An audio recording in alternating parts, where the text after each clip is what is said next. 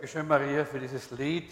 Äh, für die, die gut Englisch können, die haben es verstanden, aber für die anderen jetzt zumindest eine kurze Zusammenfassung. Das ist ja das Zeugnis von Rick Warren und von seinem Vater. Wie er äh, am, Sterbebett seines Vaters war, hat sein Vater, der ein brennendes Herz für die Verlorenen gehabt hat, seine Hand auf äh, sein, sein Haupt gelegt und hat gesagt, Reach one more for Jesus. Gewinne noch einen für Jesus.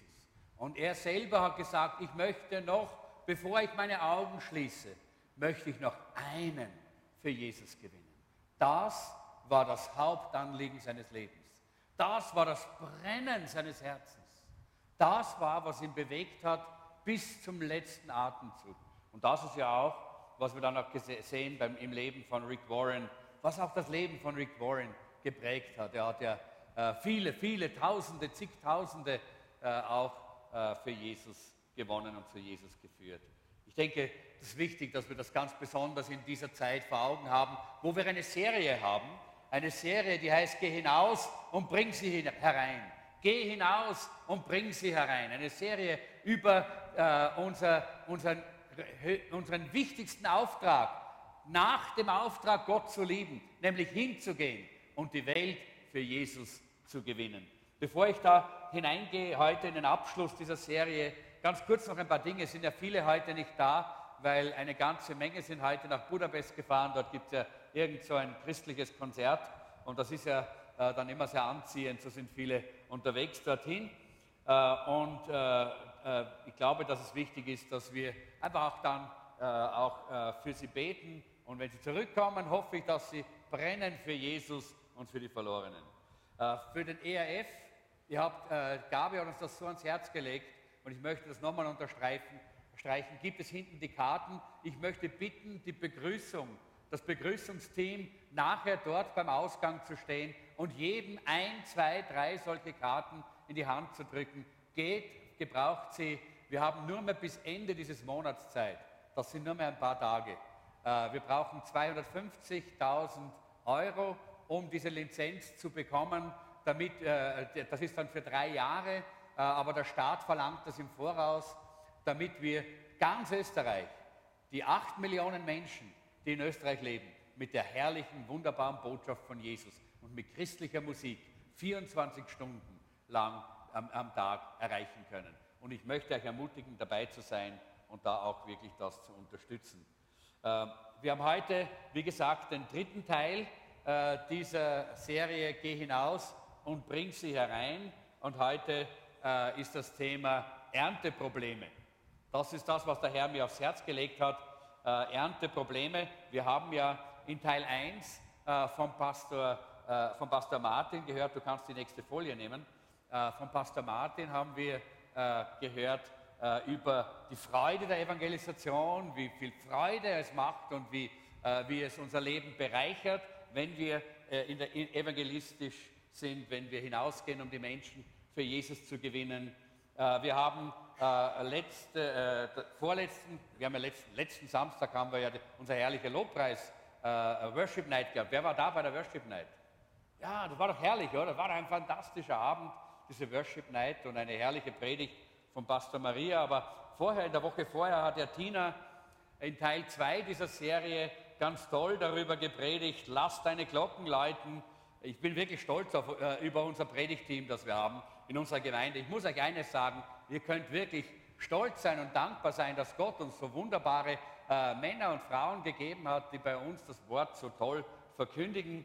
Äh, und da ist es darum gegangen, dass es von innen herauskommen muss und innere Stabilität braucht, dass wir das in der richtigen Art und Weise tun können. Heute gibt es den Abschluss und da geht es um die Ernteprobleme. Ich habe die ganze Zeit, während ich mich vorbereitet habe, immer an diese sehr äh, bekannte Begebenheit äh, von Jesus äh, und der, äh, in Samaria, von dieser Frau am Jakobsbrunnen vor Augen gehabt.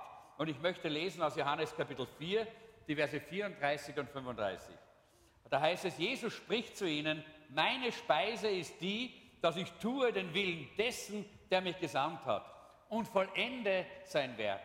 Sagt ihr nicht selber, es sind noch vier Monate, dann kommt die Ernte. Siehe, ich sage euch, hebt eure Augen auf und seht auf die Felder, denn sie sind reif zur Ernte. Lass uns noch mal miteinander beten. Herr, wir danken dir, dass wir deine Nachfolger sind, dass wir in deinen Fußtapfen gehen. Äh, und wir möchten gerne nicht nur äh, äh, so unser Leben dahin leben in dieser Welt, sondern wir wollen so wie du sein.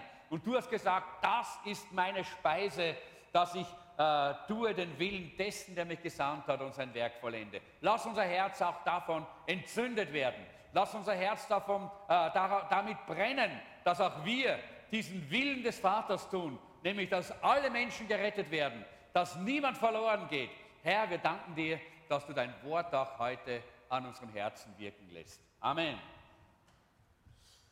Zwei zentrale Aussagen, die Jesus hier macht, sind äh, einmal, meine Speise ist die, dass ich den Willen tue dessen, der mich gesandt hat und vollende sein Werk. Und die zweite zentrale Aussage ist, hebt eure Augen auf und seht die Felder, denn sie sind reif zur Ernte. Es gab mal einen jungen Seekadetten. Ein Seekadett, das ist so wie ein Lehrling, jemand, der lernt, Seefahrt lernt, der, äh, der eben auch einmal ein Kapitän werden möchte. Und er war ganz jung und ganz neu auf dem Schiff und er hat die Sonne angepeilt äh, und hat äh, dann dem Kapitän die Position des Schiffes gemeldet. Als wie der Kapitän diese Position von diesem Kadetten bekommen hat, hat er seine Mütze abgenommen und hat angefangen, ein Gebet zu sprechen. Äh, verwundert hat sich dann dieser junge Seekadett äh, äh, gefragt hat, und hat dann äh, äh den, äh, am Ende den Kapitän gefragt, hat gesagt, ist es üblich, dass immer nachdem eine Position gefragt worden ist und bestimmt worden ist, dass man dann betet? Und der Kapitän hat gesagt, Sie haben wahrscheinlich nicht bemerkt, dass wir nach Ihren Berechnungen gerade in der Kathedrale von Champs sind. Dieser junge Kadett hat das nur theoretisch verstanden was er, äh, was er gelernt hatte. Aber er hat das gar nicht in die Praxis umsetzen können. Äh, einige haben jetzt nicht gelacht, weil sie nicht verstanden haben, worum es geht. Der hat nämlich eine Position bestimmt, die ganz woanders war, nicht dort am Meer, wo das Schiff war. Und deshalb hat der äh, Kapitän ihm versucht, eine Lektion zu geben. Und ich glaube, oft sind wir auch in unserem Christenleben genauso. Wir verstehen die Dinge nur auf einer abstrakten Ebene und können es nicht in die Praxis umsetzen. Wir verstehen nicht, was es praktisch für uns bedeutet. Und ich möchte, dass wir, und das ist immer mein Anliegen in meiner Predigt, dass ihr euch nicht nur eine halbe Stunde oder eine Stunde nach der Predigt sehr wohl und sehr gut fühlt, sondern ich möchte, dass es Lebensveränderung gibt durch die Predigt. Und deshalb ist es wichtig, dass wir verstehen, worum es geht im Wort. Nicht nur eine herrliche äh, Zeit haben, so, sondern auch verstehen, worum es geht im Wort, damit unser Leben davon geprägt und verändert wird. Das, der erste Punkt, den wir angehen, ist die Ernte. Die Ernte. Jesus zitiert hier ein Sprichwort seiner Zeit und er sagt, sagt er nicht selber, es sind noch vier Monate und dann kommt die Ernte. Und Jesus spricht hier äh, zu, den, zu Menschen in einer landwirtschaftlichen Kultur. Ich weiß nicht, wie viele Bauern haben wir heute hier? Darf ich mal die Hände sehen? Alle Bauern, könnt ihr bitte aufzeigen? Ich sehe ein Bauer hier hinten, das ist super. Wir haben einen Bauern hier auch mitten hier in unserer, der versteht wahrscheinlich, noch einer? Zwei Bauern, super. Dann haben wir zwei Bauern, die verstehen wahrscheinlich viel besser, was Jesus hier gesagt hat, als wir alle anderen. Und es ist auch sehr schwierig, manchmal über diese landwirtschaftlichen äh, Beispiele und Gleichnisse der Bibel äh, hineinzupredigen in eine Gesellschaft, die, mehr, die, die, die ständig im App Store ist, im App Store, aber nie auf dem Feld ja, und sich mit, dem, mit der Ernte wirklich beschäftigt. Und es ist sehr wichtig, dass wir verstehen, dass wir diese Bilder auch kennenlernen müssen. Wir brauchen einen Zusammenhang zum richtigen Verständnis. Wir brauchen einen Kontext, wenn wir das richtig verstehen wollen. Und deshalb in allen Dingen eigentlich ist oder? Wenn wir keinen Zusammenhang haben, verstehen wir nichts. Ja? Das ist auch der Grund, warum ich auch sehr gerne habe, dass mal andere hier oben stehen und predigen, damit auch andere verstehen, wie schwierig es ist, hier euch das Wort zu predigen, damit ihr begeistert seid. Wirklich. Ihr solltet euch selber mal hier sehen, solltet von vorne mal euch selber mal anschauen, während, äh, während ich predige. Wäre ganz gut, mal vielleicht die Kamera so aufzustellen und das dort oben zu, äh, zu projizieren, aber es ist erst, wenn man den Kontext hat, wenn man den Zusammenhang einmal sieht, wie schwer es ist, äh, jemanden zu, äh, einmal zu begeistern für das Wort Gottes, jemanden mal Freude zu, zum, zu, hinein zu, zu predigen in sein Herz über das, was Jesus getan hat, über dieses herrliche Erlösungswerk. Und nicht nur so immer, ja, dieses Zuhören ist ja auch nett, ist ja schön, dass ihr zuhört. Ist besser, als wenn ihr Bohnen in den Ohren hättet. Aber äh, es ist wichtig, und das ist der Zusammenhang, da, nur solche, die mal da oben gestanden sind und das versucht haben, die wissen, wie schwierig das ist. Was für eine Arbeit das ist, ja, auch wirklich das Wort auch so zu predigen, dass es hineinkommt in euer Herz. Und ich glaube, dass auch, das ist auch der Grund, warum ich glaube, und ich möchte sagen, ihr Lieben, ich weiß nicht, wo haben wir, äh, wo haben wir Eltern mit Kindern? Darf ich mal sehen? Ja? Äh, Eltern mit Kindern, da würde ich sagen, ihr lieben Mütter, äh, lasst mal die, äh, eure Väter ganz allein mit den Kindern zu Hause äh, einen ganzen Tag lang, weil dann haben die den Kontext. Ja? Dann, dann haben sie das Verständnis dafür, was ihr eigentlich für eine Arbeit habt, die, die ganze Woche lang. Äh, das ist so wichtig, dass wir den Zusammenhang bekommen, dass wir den Kontext bekommen, damit wir die Dinge richtig verstehen. Ohne Kontext, ohne Zusammenhang gibt es viele Missverständnisse. Äh, jemand hat einmal erzählt, er ist mit der Straßenbahn gefahren äh, und da ist ein, ein, Mann eingestiegen, ein Vater mit drei Kindern äh, und die Kinder waren, waren irgendwie so, so aufgeregt und so laut und so einfach nicht wirklich kontrolliert und, äh, und, äh, und das ist eine Zeit lang so gegangen und diese Person hat gesagt, ich habe mich so geärgert. Es hat mich so geärgert. Und nach einer Zeit habe ich es nicht mehr ausgehalten und ich habe den Mann zur Rede gestellt. Ich habe ihm gesagt, warum halten Sie Ihre Kinder nicht ordentlich hier äh, äh, im Zaum? Und dann hat dieser Mann ganz einfach gesagt, wissen Sie, wir kommen gerade vom Krankenhaus. Vor einer halben Stunde ist meine Frau, die Mutter dieser Kinder, gestorben. Und wir sind gerade unterwegs wieder nach Hause. Und diese Person hat gesagt, in dem Augenblick, als sie den Zusammenhang, den Kontext gesehen hat, hat sie sich geschämt. Und hat gesagt, warum habe ich nicht mehr Barmherzigkeit mit diesen Menschen gehabt? Weil der Kontext hat den Unterschied gemacht. Der Zusammenhang. Wir sind oft so schnell zu urteilen, wir sind oft so schnell, andere zu beurteilen, zu verurteilen und kennen den Zusammenhang und den Kontext nicht. Und genauso ist es auch hier in, dieser, äh, in dem Zusammenhang mit, mit, mit geistlichen Dingen.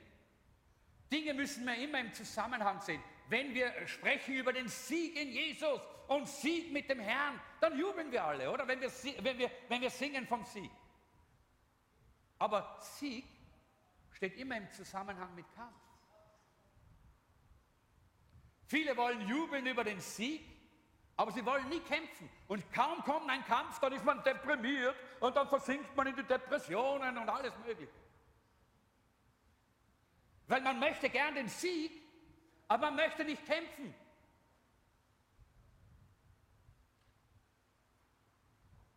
Leute sagen, wir sind mehr als Überwinder. Wer weiß das? Wir sind mehr als Überwinder. Ja, aber wisst ihr, um ein Überwinder zu sein, muss man erst kämpfen, etwas überwinden. Es geht nicht immer so, wie wir es, ich weiß nicht, ob ihr diese kleine Geschichte kennt. Ich glaube, es war äh, der Boxer Dyson, der hat, ein, er hat den Weltmeistertitel äh, äh, errungen und er hat zwei Millionen Dollar hat er, hat er bekommen für seinen Weltmeistertitel. Und er ist gefeiert worden, dort in der Arena ist er gefeiert worden als der Überwinder. Er ist als der Sieger und der Überwinder. Und dann ist er nach Hause gegangen. Und er hat die Türe aufgemacht zu Hause und dort ist seine Frau gestanden und die hat so gemacht und hatte zwei Millionen Dollar kassiert. Sie war mehr als ein Überwinder. Aber es geht nicht immer so, Leute, wie bei dieser Frau, sondern es ist immer gepaart mit Kampf, immer gepaart mit Einsatz. Dieser Zusammenhang ist sehr wichtig für uns. Jedes biblische Konzept braucht auch den Kontext, den Zusammenhang. Und wenn wir von Ernte hören, und jetzt kommen wir zurück zu diesem Bild, wenn wir von Ernte hören, dann ist es für uns immer Jubel, super, klasse. Dann sagen, denken wir immer, jetzt haben wir gearbeitet, wir haben gesät, wir haben gearbeitet, wir haben gewässert, äh, wir haben uns eingesetzt und wir haben beschützt. Und jetzt kommt die Ernte. Huh, schön. Jetzt können wir uns segnen lassen. Das ist aber der falsche Kontext, weil wir nicht Bauern sind. Wenn wir jetzt die Bauern hier hinten fragen würden, was ist denn Ernte? Dann würden die sagen, Ernte ist die härteste Zeit des Jahres. Ernte ist die Zeit, wo man ganz, ganz, ganz früh aufstehen muss, noch früher als sonst. und wo man sehr, sehr spät ins Bett geht, noch später als sonst, und den ganzen Tag hart arbeitet unter diesem Stress, dass dort hinten irgendwo so dunkle Wolken aufziehen und möglicherweise die Ernte kaputt geht. Wenn man nicht schnell die Ernte einbringt. Ernte ist nicht in erster Linie eine Entspannungszeit, sondern Ernte ist die Zeit der harten Arbeit. Und es ist wichtig, wenn wir, wenn wir hier Jesus davon reden hören, von dieser Ernte, dass wir das nicht vergessen, im Zusammenhang zu sehen. Wir waren in Pensacola, äh, war 1996, glaube ich, war das. Wie? 97, in der Zeit, wo, wo die Erweckung in Pensacola war. Und das war eine gewaltige Erweckung dort. Und wir haben dort auch, da gab es eine Pastoren-Meeting äh, auch, ein Leiter-Meeting, wo die Pastoren uns ein bisschen erzählt haben, wie es ihnen so geht. Und da haben sie uns erzählt, dass sie seit Monaten nicht mehr mehr als maximal vier Stunden schlafen können, weil der ganze Abend, oftmals bis in der Nacht, bis zwölf, eins, bis um zwei, der Heilige Geist mächtig wirkt an den Leuten. Und da können sie nicht weg. Ja?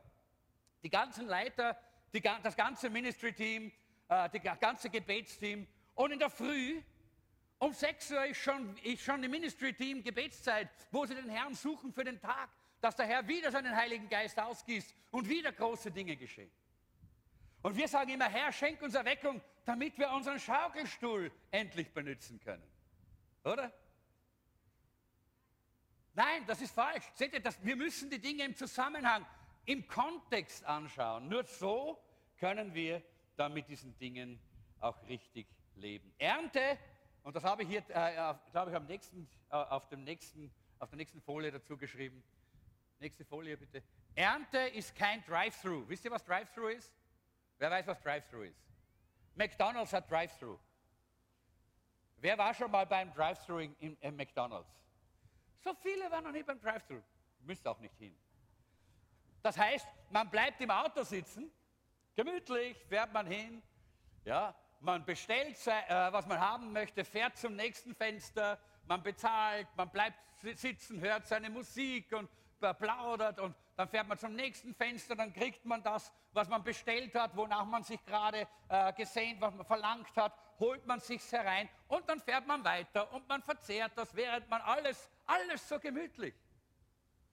Aber Erweckung ist kein Drive-Thru, wo man sich holt, was man gerade begehrt und es nur genießt. Erweckung bedeutet Einsatz unseres Herzens, Einsatz unseres Lebens, Einsatz unserer Gaben und Begabungen, die Gott uns anvertraut hat. Das bedeutet Erweckung. Und Jesus ist in Samaria. Das ist der zweite Punkt. Er ist jetzt dort nicht irgendwie äh, in einem riesen Erweckungsgebiet. Im Gegenteil, er ist in Samaria. Und wisst ihr, Samaria war damals ja ganz etwas anderes, wie was wir uns unter Samaria äh, äh, äh, vorstellen. Wenn wir den Namen Samaria hören oder Samariter, dann denken wir an den guten, netten, feinen, lieben Samariter. Oder? Das ist so unser Konzept, ja? Aber das gab es damals nicht bei den Juden. 400 Jahre lang war das, äh, war das schon Feindschaft zwischen den Samaritanern und den Juden. Und es war, äh, sie, sie haben einander gehasst. Warum? Weil die Samaritaner haben das Heiligtum der Juden zerstört. Sie haben, sie haben ihnen äh, äh, äh, sie haben gesagt, wir, die Samaritaner, wir sind die echten Nachkommen Abrahams. Ihr seid nur irgendwer. Und, und die Juden auf der anderen Seite haben gesagt, ihr seid Mischlinge, ihr seid eigentlich Hunde. So haben sie sich gegenseitig äh, geliebt. Ja? Das war die Stellung, die sie hatten. Und damals, wenn man heute, äh, wenn man heute sagt, äh, dieser nette, liebe Samariter, ja, das wäre ungefähr für einen Juden damals das gewesen, wie wenn man heute sagen würde, dieser nette, liebe kleine Eisis. Eisesbursche, nicht? Es gibt keine netten, lieben Eisesburschen. Das sind lauter Killer. Nicht? Und damals war das genau dasselbe mit den Samaritanern und den Juden. Es gab keine solche Verbindung. Aber es heißt in Vers 4, er musste durch Samaria reisen. Warum musste er durch Samaria reisen? Was für eine Aussage des Wortes Gottes. Auch das müssen wir im Zusammenhang sehen. Er musste durch Samaria reisen, nicht deshalb, weil das der einzige Weg war. Im Gegenteil, Jesus war ein Rabbi. Jesus war ein Lehrer in Israel. Und niemand von den anderen wäre jemals durch Samaria gegangen. Samaria war genau zwischen Judäa und Galiläa. Und man musste durch Samaria, wenn man, nach, wenn, man, wenn man diesen Weg gehen wollte, oder man musste einen großen Umweg machen. Und ich sage eines, alle haben den großen Umweg gemacht. Keiner ist durch Samaria gegangen. Und trotzdem heißt es hier, Jesus musste aber durch Samaria reisen. Warum musste Jesus durch Samaria reisen? Sehr einfach. Denn Jesus sah eine Frau in Sicher, eine Frau in Verzweiflung, eine Frau, die durstig war, eine Frau, die so verlangend war nach Leben, dass sie alles versucht hatte, um Leben zu bekommen. Eine Frau, die süchtig geworden ist durch ihren Lebensstil. Wenn du den fünften Mann hast und mit dem sechsten lebst, dann kannst du nicht sagen, du hast einmal eine schlechte Entscheidung getroffen. Sondern das ist ein Lebensstil geworden bei ihr. Weil sie auf der Suche war und sie hat gedacht, irgendwann einmal, irgendwann einmal klappt Und es hat nicht geklappt. Und Jesus wusste das. Und nur für diese Frau war er bereit, durch dieses Gebiet zu gehen, das erstens gefährlich war, das zweitens ein Gebiet war, wo alle anderen gesagt haben, da sollst du nicht durchgehen, da wirst du unrein. Aber Jesus, er musste durch dieses Land gehen, denn er wollte diese Frau, dieser Frau helfen. Ich habe hier diesen Satz geschrieben, der mir so gut gefällt. Jesus wird sich immer große Mühe geben, um den, den Menschen zu begegnen, wegen denen andere Menschen sich große Mühe geben, um ihnen aus dem Weg zu gehen. Und wenn wir heute abschließen, diese Serie abschließen über Evangelisation, darüber hinzugehen und Menschen hereinzubringen, hinauszugehen, dann lass uns daran denken, dass es viele Menschen gibt, die verachtet sind. Und Jesus ist immer zu den Verachteten gegangen. Er hat den Verachteten immer gezeigt, dass Gott sie liebt, dass, Gott, dass, dass sie wichtig sind für Gott. Das ist einer der Gründe, warum wir im Jesuszentrum unsere Essen mit Jesus haben. Das ist einer der Gründe, warum wir äh, äh, mehrmals im Jahr diese Essen veranstalten, wo wir die Obdachlosen und die sozial Schwachen einladen und ihnen zeigen, dass Gott sie liebt, dass sie wertvoll sind, weil Jesus das getan hat. Und es ist wichtig, dass wir das tun. Und wir haben heute gehört äh, von, äh, von Markus äh, Raab, haben wir gehört, dass, äh, dass unser Herz weit sein muss, oder? Und das Wort Gottes macht unser Herz weit, nicht nur für die, deren Nase uns gefällt und deren Ohren uns passen und deren, äh, und deren Kleidung für uns gut ist und die gut riechen. Nein, ganz besonders auch die, die verachtet sind. Jesus wird sich immer große Mühe geben den Menschen zu begegnen, wo andere Menschen sich große Mühe machen, ihnen aus dem Weg zu gehen. Lass uns solche sein wie Jesus. Lass uns solche sein wie Jesus. Jesus hat sich auf den Weg gemacht und er sah diese Frau in Not. Ich kann mir ein bisschen vorstellen, äh, dass äh, der Petrus, der ja immer so, ein, äh, so eine große Klappe gehabt hat, und auch immer ins Fettnäpfchen getreten ist, so wie manche von uns, dass, äh, dass, dass er ungefähr gesagt hat, was? Hat er gesagt zu Jesus, nach Samaria?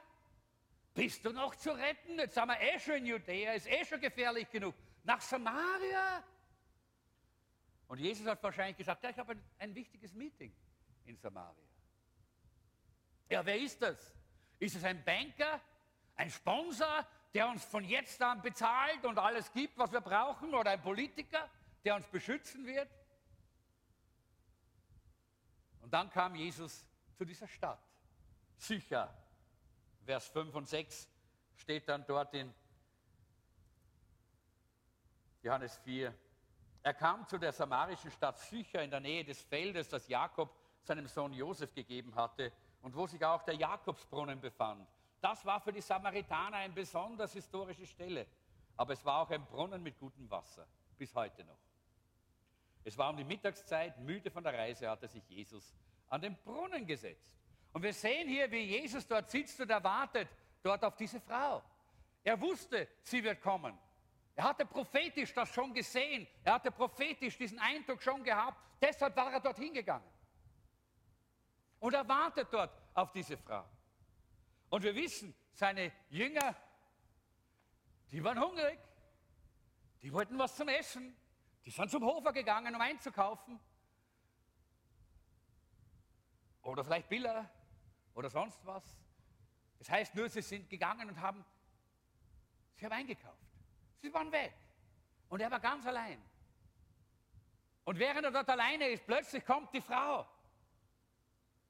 Und es heißt in Vers 7, Jesus sagte zu ihr, bitte gib mir zu trinken. Jeder, jeder Jude wäre erschrocken, wenn er das gelesen hätte damals. Weil die meisten Juden reden nicht mit einer Frau. Sie durften damals, besonders die Rabbis, durften einer Frau nicht einmal ins Angesicht schauen. Sie mussten wegschauen, wenn eine Frau da war. Und noch dazu war das eine Samaritanerin, also eine Feind, von, von dieser feindlichen Art, plus eine Ehebrecherin. Und Jesus spricht sie an, weil sein Herz so weit war. Sein Herz war voller Liebe und voller Barmherzigkeit für die Frau, die aus Verzweiflung ihr Leben ruiniert hat und immer noch ruinierte. Und ich glaube, wir, wir, wir können, wenn wir heute uns umschauen in unserer Gesellschaft, viele solche Menschen. Viele, überall sind sie zu finden. Die Frage ist, wie ist unser Herz? Und wir werden gleich sehen, was Jesus gesehen hat, haben die Jünger nicht gesehen. Jesus redet jetzt hier äh, mit dieser Frau und wir wissen ja, was die Frau geantwortet hat. Ich möchte das nur ganz kurz für diejenigen erwähnen, die vielleicht diese Geschichte nicht so gut kennen. Die Frau sagt dann was? Warum bittest du mich äh, äh, um etwas zu trinken? Du bist doch ein, ein, Jude und ich bin Samar Samariterin. Und Jesus sagt dann, wenn du wüsstest, wer ich bin, dann würde ich dir, dann würdest du mich bitten, dass ich dir Wasser gebe. Und ich würde dir Wasser geben, das bis in die Ewigkeit fließt. Dass du keinen Durst mehr hast. Und er meint damit das lebendige Wasser. Und die Frau sagt, hey,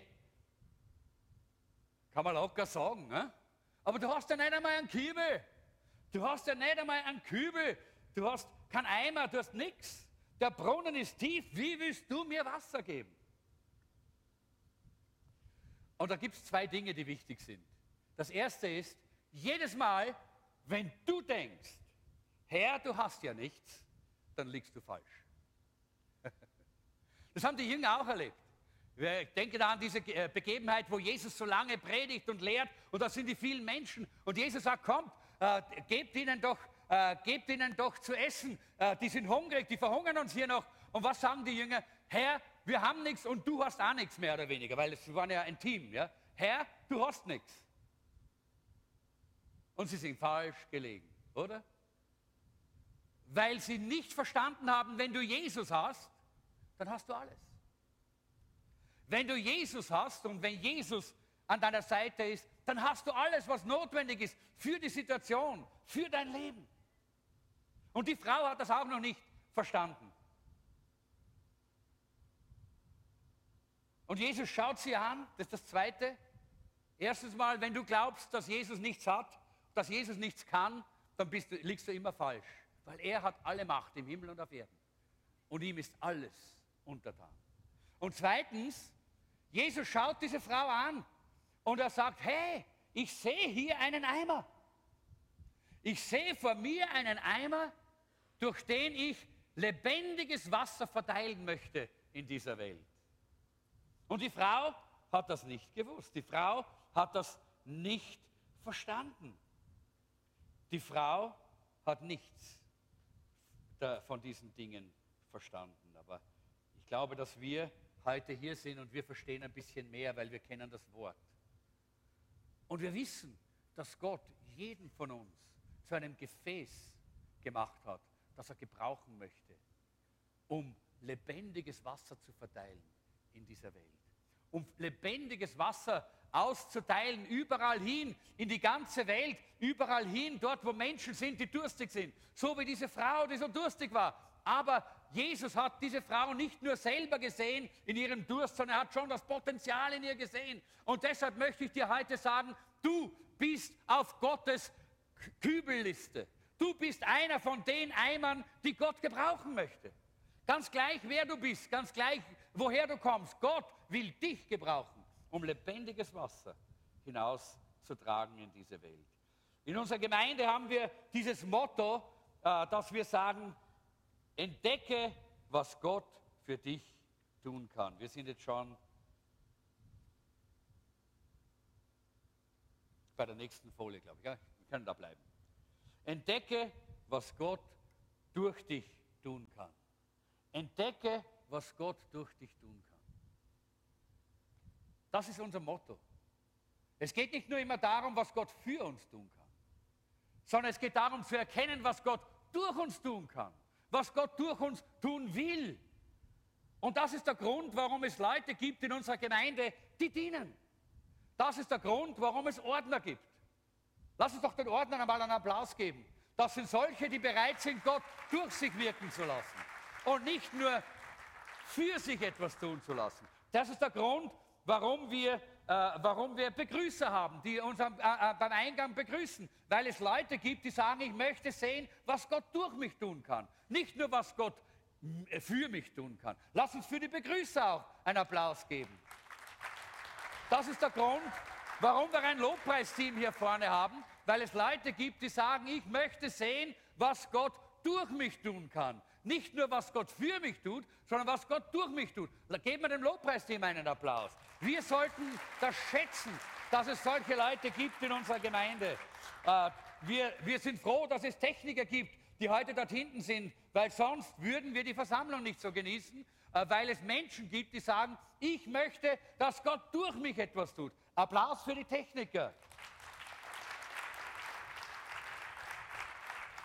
Ihr werdet nach der Versammlung ins Café hinuntergehen und es geht uns nur deshalb so gut im Café, weil es Leute gibt, die nicht nur da vorne stehen und warten, bis sie was kriegen, kriegen, kriegen, kriegen, kriegen, sondern die da sind und sagen, ich möchte, dass Gott durch mich segnet, dass andere durch mich gesegnet werden. Und äh, deshalb äh, dienen sie uns auch im Kaffeedienst und wir geben auch dem Kaffeeteam einen kräftigen Applaus.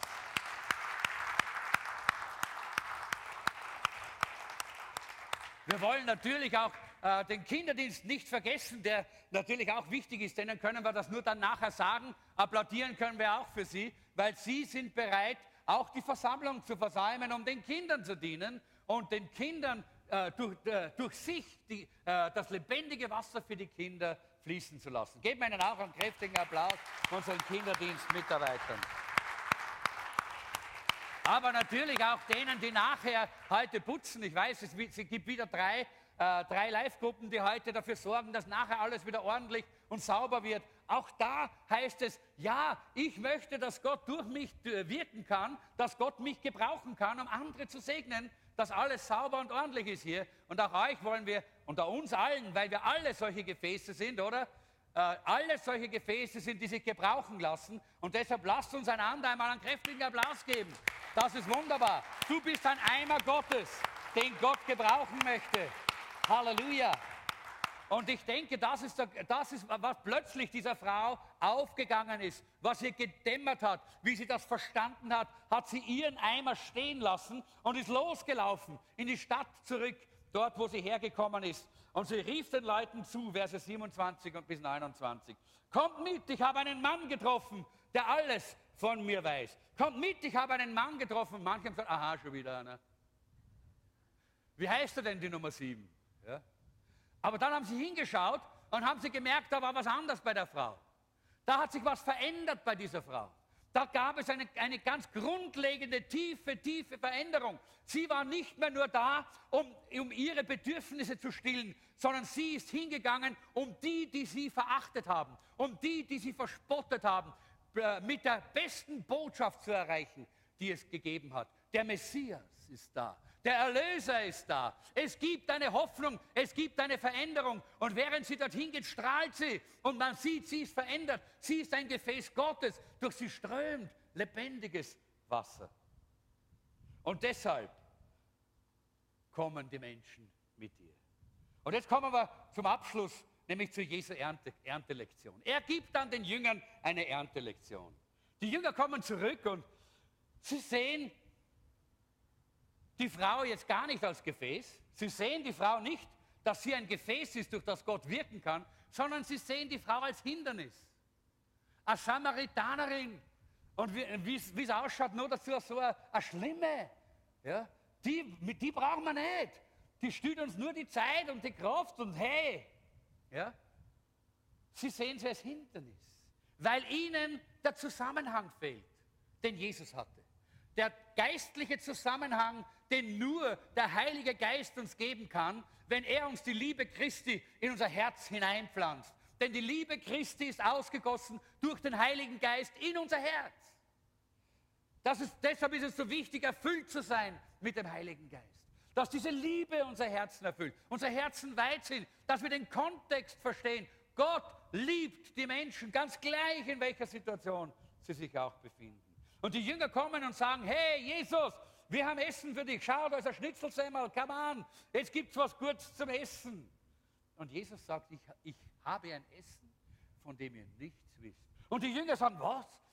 Schauen Sie an, wer von euch, wer von euch hat denn seine Energie Müsli-Riegel dem Jesus gegeben vorher, bevor wir weg sind? Sie verstehen nichts.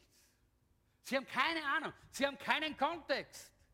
Sie haben keine Ahnung von den geistlichen Dingen, obwohl sie mit Jesus sind. Sie haben es deshalb nicht verstanden, weil sie nicht menschen- und geistesorientiert waren, sondern mahlzeitorientiert. Sie waren mahlzeitorientiert. Nächstes Essen, nächste Mahlzeit, nächstes Kompliment, nächster Segen. So schaut es auch oft in unserem Leben aus, oder?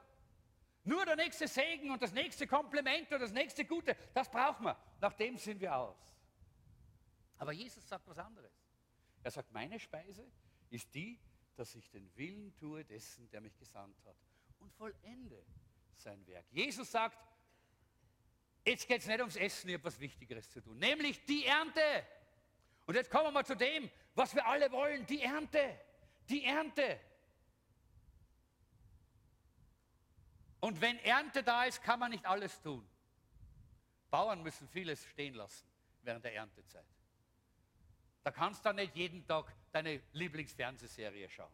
Da kannst du nicht äh, äh, jede Woche ins Kino gehen. Da kannst du nicht alle die, äh, deine Hobby, deinen Hobbys frönen oder was auch immer. Ja? Wenn Erntezeit ist, dann ist die Priorität da. Es geht um die Ernte und nicht um mich. Es geht um die Ernte. Und Jesus hat das verstanden. Die Jünger haben an das nächste Happy Meal gedacht. Und Jesus dachte an die Ernte. Ich muss dazu sagen, ja, ich muss ehrlich sein und bekennen, auch ich habe viel Zeit verplempert in den 40 Jahren oder manche Zeit, vielleicht nicht viel, aber manche Zeit, in den 40 Jahren, die ich mit Jesus gehe, äh, in Zeiten, wo ich mahlzeitorientiert war, wo es mir nur um den Segen gegangen ist und give me, give me, give me, bless me, bless me, bless me. Anstatt die Menschen zu sehen, die verloren gehen, die Menschen zu sehen, die so wertvoll sind, die Ernte, die draußen ist. Und dann sagt Jesus, sagt er nicht selber, es sind noch vier Monate, dann kommt die Ernte. Siehe, ich sage euch, hebt eure Augen auf und seht auf die Felder, denn sie sind reif zur Ernte. Und die Jünger sagen, ja, ja, wir wissen ja von der Ernte, aber ist einmal was. Und Jesus sagt, na, hört doch endlich auf, in euren Fresssack hineinzuschauen. Hebt eure Augen auf. Euer Jausensacker liest nicht die ganze Welt. Dein Segen, den du immer haben möchtest, alles, was du für dich immer haben möchtest, das ist nicht die ganze Welt. Heb deine Augen auf, weg von dir selber, weg von deinem eigenen. Immer ich und gib mir und segne mich. Und schau in die Ernte. Nur dann wirst du die Ernte erkennen, wenn du, wenn du aus deinem Jausensackerl rausschaust.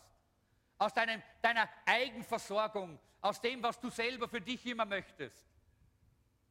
Und die Jünger schauen und was sehen sie? Schöne, goldene, idyllische Felder? Nein. Nächstes Bild bitte. Was sehen Sie? Sie sehen Samaritaner. Eine ganze Menge. Und sie sagen, meine Güte, die auch noch. Und sie sagen zu Jesus, okay, okay, okay, äh, wir würden ja gerne über die Ernte reden, aber da kommen so ein Haufen Samaritaner, lass uns erst einmal das Problem lösen. Und nachher können wir in die Ernte gehen. Sie haben immer noch nicht begriffen, worum es wirklich geht. Das war ihr Problem, weil Samaritaner waren ein Problem. Das war ihr Problem. Und sie haben den Zusammenhang nicht verstanden, den Jesus ihnen zeigen wollte. Das Problem ist die Ernte. Das Problem ist die Ernte. Dort ist die Ernte. Und lass uns mal die nächste, äh, die nächste, äh, die nächste Folie anschauen. Das Problem ist oft die Ernte. Die ganze Welt hat das als Problem gesehen. Äh, die Flüchtlingswelle, die Menschen, die nach Europa gekommen sind, äh, die, die, die säkulare Welt hat das als Problem gesehen und behandelt das als Problem. Und Jesus sagt, siehe, da ist die Ernte, hebt eure Augen auf, die Ernte ist reif. Die Frage ist, welchen Zusammenhang wir haben, in welchem Kontext wir schauen. Schauen wir im Kontext des Wortes Gottes oder schauen wir im Kontext der Welt? Im Kontext unseres Egoismus, unseres Jausensackels, was ich brauche, was ich will, was mir passt, was ich noch nicht habe und ich kriege dieses nicht und der hat mich nicht gesegnet und das habe ich auch nicht, was die andere hat. Meine Güte, Leute, lasst uns aufwachen und unsere Augen aufheben.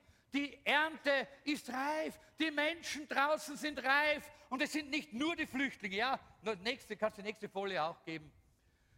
Flüchtlinge von Afrika und Flüchtlinge von, von Asien und von Kleinasien und von, von, von den arabischen Ländern und von der ganzen Welt, aber nicht nur die, auch unsere Österreicher Leute sind reif, reif für die Ernte. Aber wir werden es nicht sehen, wenn wir den Kontext nicht erkennen. Dass wir einen Vater im Himmel haben, der diese Menschen so liebt dass es einen einzigen Sohn gab. Damit jeder, der an ihn glaubt, jeder, auch die Samaritaner, auch die Verachteten, auch die Huren und die, äh, die, die, die Drogenhändler und die, äh, jeder, die Alkoholiker, jeder, damit jeder, der an ihn glaubt, nicht verloren geht, sondern ewiges Leben. Diesen Zusammenhang, diesen Kontext brauchen wir, damit wir erkennen können, was Jesus sagt. Ihr sagt, es dauert noch, es dauert noch, es dauert noch, es dauert noch. Schaut doch mal raus von eurem Jausensackerl. Schaut mal raus von euren eigenen Dingen und ihr werdet sehen, die Ernte ist reif. Die Ernte ist weiß zum Einbringen. Und plötzlich erkennen die Jünger, was Sie Problem nennen, nennt Gott Ernte. Halleluja. Ist das wunderbar? Was für ein Gott wir dienen? Was die Welt Problem nennt, das nennt Gott Ernte. Alle Vorurteile, alle falschen Konzepte halten uns ab vom Ernten. Und wenn es dem Teufel gelingt, uns vom Erkennen der Ernte abzuhalten, dann werden wir nicht ernten.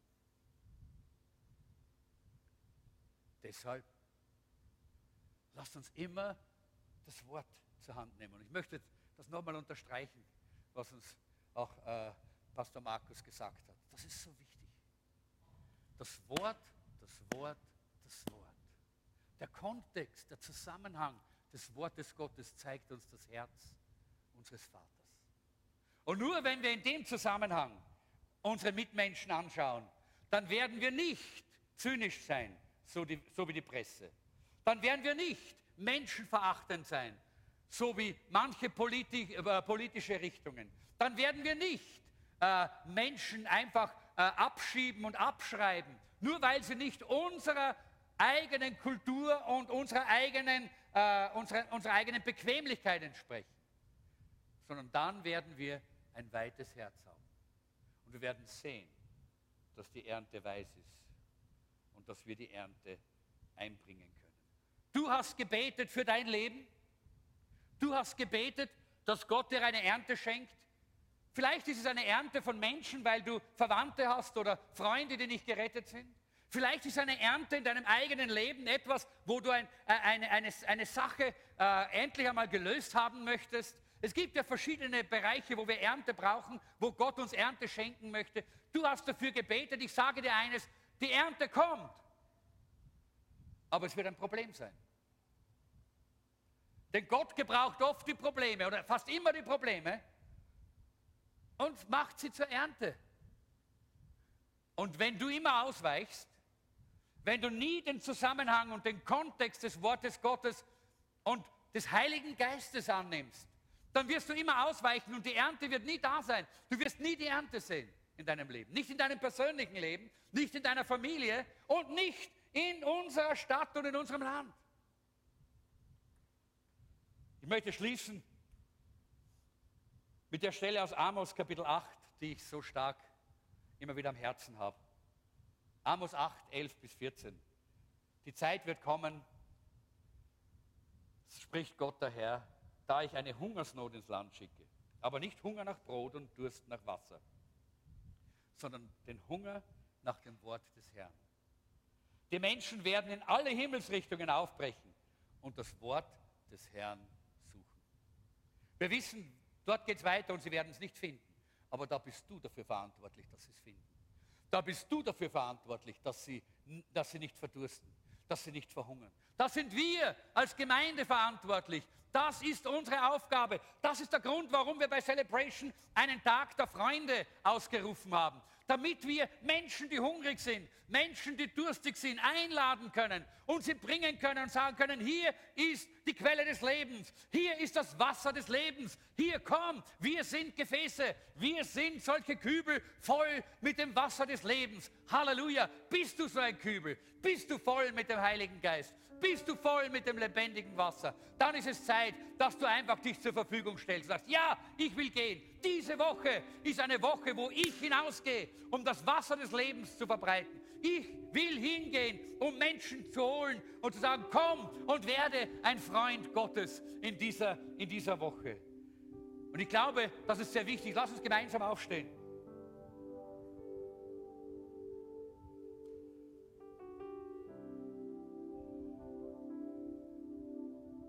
Vielleicht bist du immer noch so mahlzeitorientiert.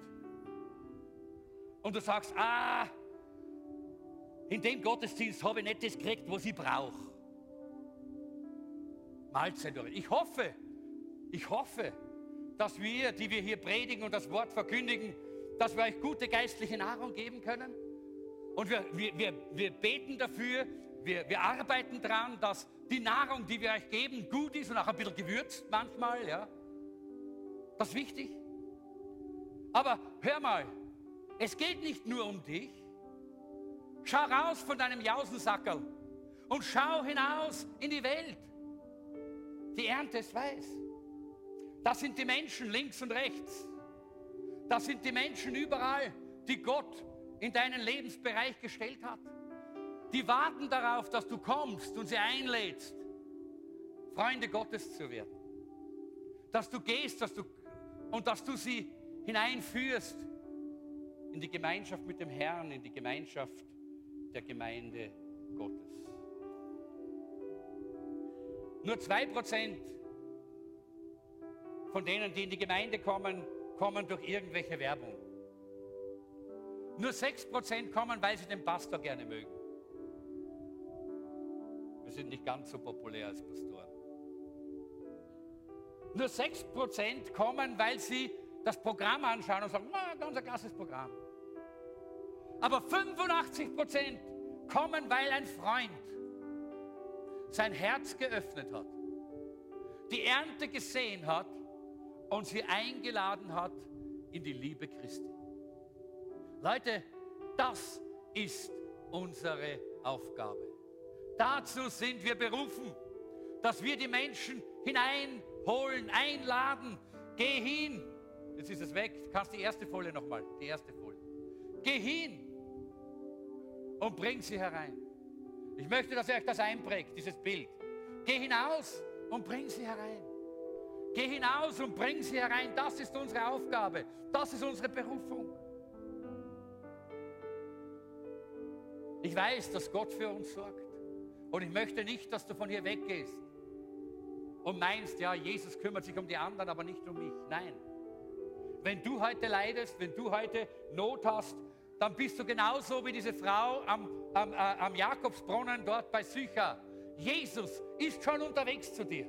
Du hast heute eine Begegnung mit Jesus. Er hat das schon in seinem Kalender markiert, dass heute der Tag ist, wo er dir begegnen will und eingreifen will in deine Not, in deine Schwierigkeit. Denn er liebt dich. Denn er kennt auch deine Situation. Er kommt heute direkt auf dich zu. Du bist in einer Gemeinde, die dafür da ist, dass Menschen mit Nöten kommen können und eine persönliche Begegnung mit Gott haben. Du hast heute ein Meeting mit Gott. Spielt keine Rolle, aus welchem Grund du da bist. Die Frau ist nicht dorthin gegangen, um Jesus zu begegnen. Nein, nein, im Gegenteil. Sie wollte ganz alleine sein. Sie hatte ganz andere Motive. Gleich welche Motive du gehabt hast. Heute ist Jesus hier und du hast heute ein Treffen mit Jesus. Du hast einen Termin mit ihm. Er wartet hier auf dich. Und deshalb möchte ich abschließen damit, dass ich sage, komm und begegne Jesus. Damit du, so wie diese Frau, Wasser des Lebens trinken kannst und nicht mehr durstig bist, aber dass du auch ein Kübel, ein Gefäß wirst, in dem dieses Wasser hinausgetragen wird in diese Welt, weil dein Herz aufgeht und du den Zusammenhang siehst wie Jesus. Die Verlorenen, die Gott liebt. Herr, ich danke dir, dass du gekommen bist, um das zu suchen, was verloren ist. Und du bist gekommen, um das zu retten, was verloren ist. Und Herr, wir als deine Nachfolger, wir wollen mit demselben Herzen heute in diese Stadt hineingehen, in dieses Land hineingehen. Herr, wir wollen, dass unser Herz synchronisiert wird mit deinem Herzen, dass wir in dem Zusammenhang leben können, in den du uns gestellt hast, erleuchtet, erfüllt vom Heiligen Geist und der Liebe Gottes, die in uns wohnt. Und ich bete, Herr, dass jeder hier ein Gefäß sein möchte und ein Gefäß sein kann für, den, für das lebendige Wasser, das die Welt so dringend braucht. Aber ich bete auch, Herr, wenn jemand hier ist, der selber Not hat, der selber Heilung braucht, der selber durstig ist und sagt, ich brauche mehr, ich möchte heute mehr trinken, komm, Heiliger Geist, mit Strömen lebendigen Wassers. Und wenn du da bist und sagst, ich brauche das heute, dann komm gerade rasch nach vorne. Ich glaube, dass heute eine Gelegenheit ist zu trinken. Jesus ist da, so wie damals bei, bei dieser Frau am Brunnen. Er hat schon gewartet. Bis, bis äh, wie sie gekommen ist, war er schon da. Und heute ist Jesus schon hier gewesen, bevor du noch da hereingegangen bist. Und er hat auch erwartet auf dich, dass du kommst. Ja, komm nach vorne. Komm nach vorne und sag, Herr, ich möchte mehr von diesem Wasser des Lebens, aber ich möchte auch ein Gefäß sein. Wenn du sagst, ich möchte ein Gefäß sein, das Gott gebrauchen kann, komm auch nach vorne. Komm, sag, Herr, nimm mich als deinen Kübel. Ich möchte auf deiner Kübelliste sein. Füll mich, gebrauch mich. Komm, gieß durch mich Wasser des Lebens in, die, in diese Stadt hinein. Hier kommt ein bisschen weiter nach vorne, alle, die ihr schon da seid. Es kommen noch mehr, dass die anderen auch noch Platz haben. Sag, Herr, komm. Lass doch mich dieses Wasser diese Woche fließen. Ich möchte Menschen zu dir bringen, dass sie deine Freunde werden. Diese Woche ist eine Woche des Heils. Jeden Tag ist ein Tag des Heils. Aber ich glaube, eine besondere Kairos-Zeit. Und sag, Herr, bitte, zeig mir deinen Zusammenhang. Zeig mir deinen Kontext, dass ich sehe, warum ich unter diesen Menschen arbeite, warum ich meine Wohnung gerade dort habe unter diesen Nachbarn. Zeig mir, Herr, warum ich gerade da in der Straßenbahn sitze. Zeig mir, Herr, warum. Zeig mir den Zusammenhang. Zeig mir die Menschen, die dich brauchen. Wenn du hier bist und du sagst, ich möchte ganz besonders heute eine Begegnung mit dem Herrn und ein, ich möchte neu trinken von diesem Wasser, dann leg mal deine Hand auf dein Herz. Ich möchte für dich ganz besonders beten. Wir sagen, ich trinke jetzt mehr, mehr von diesem Heiligen Geist.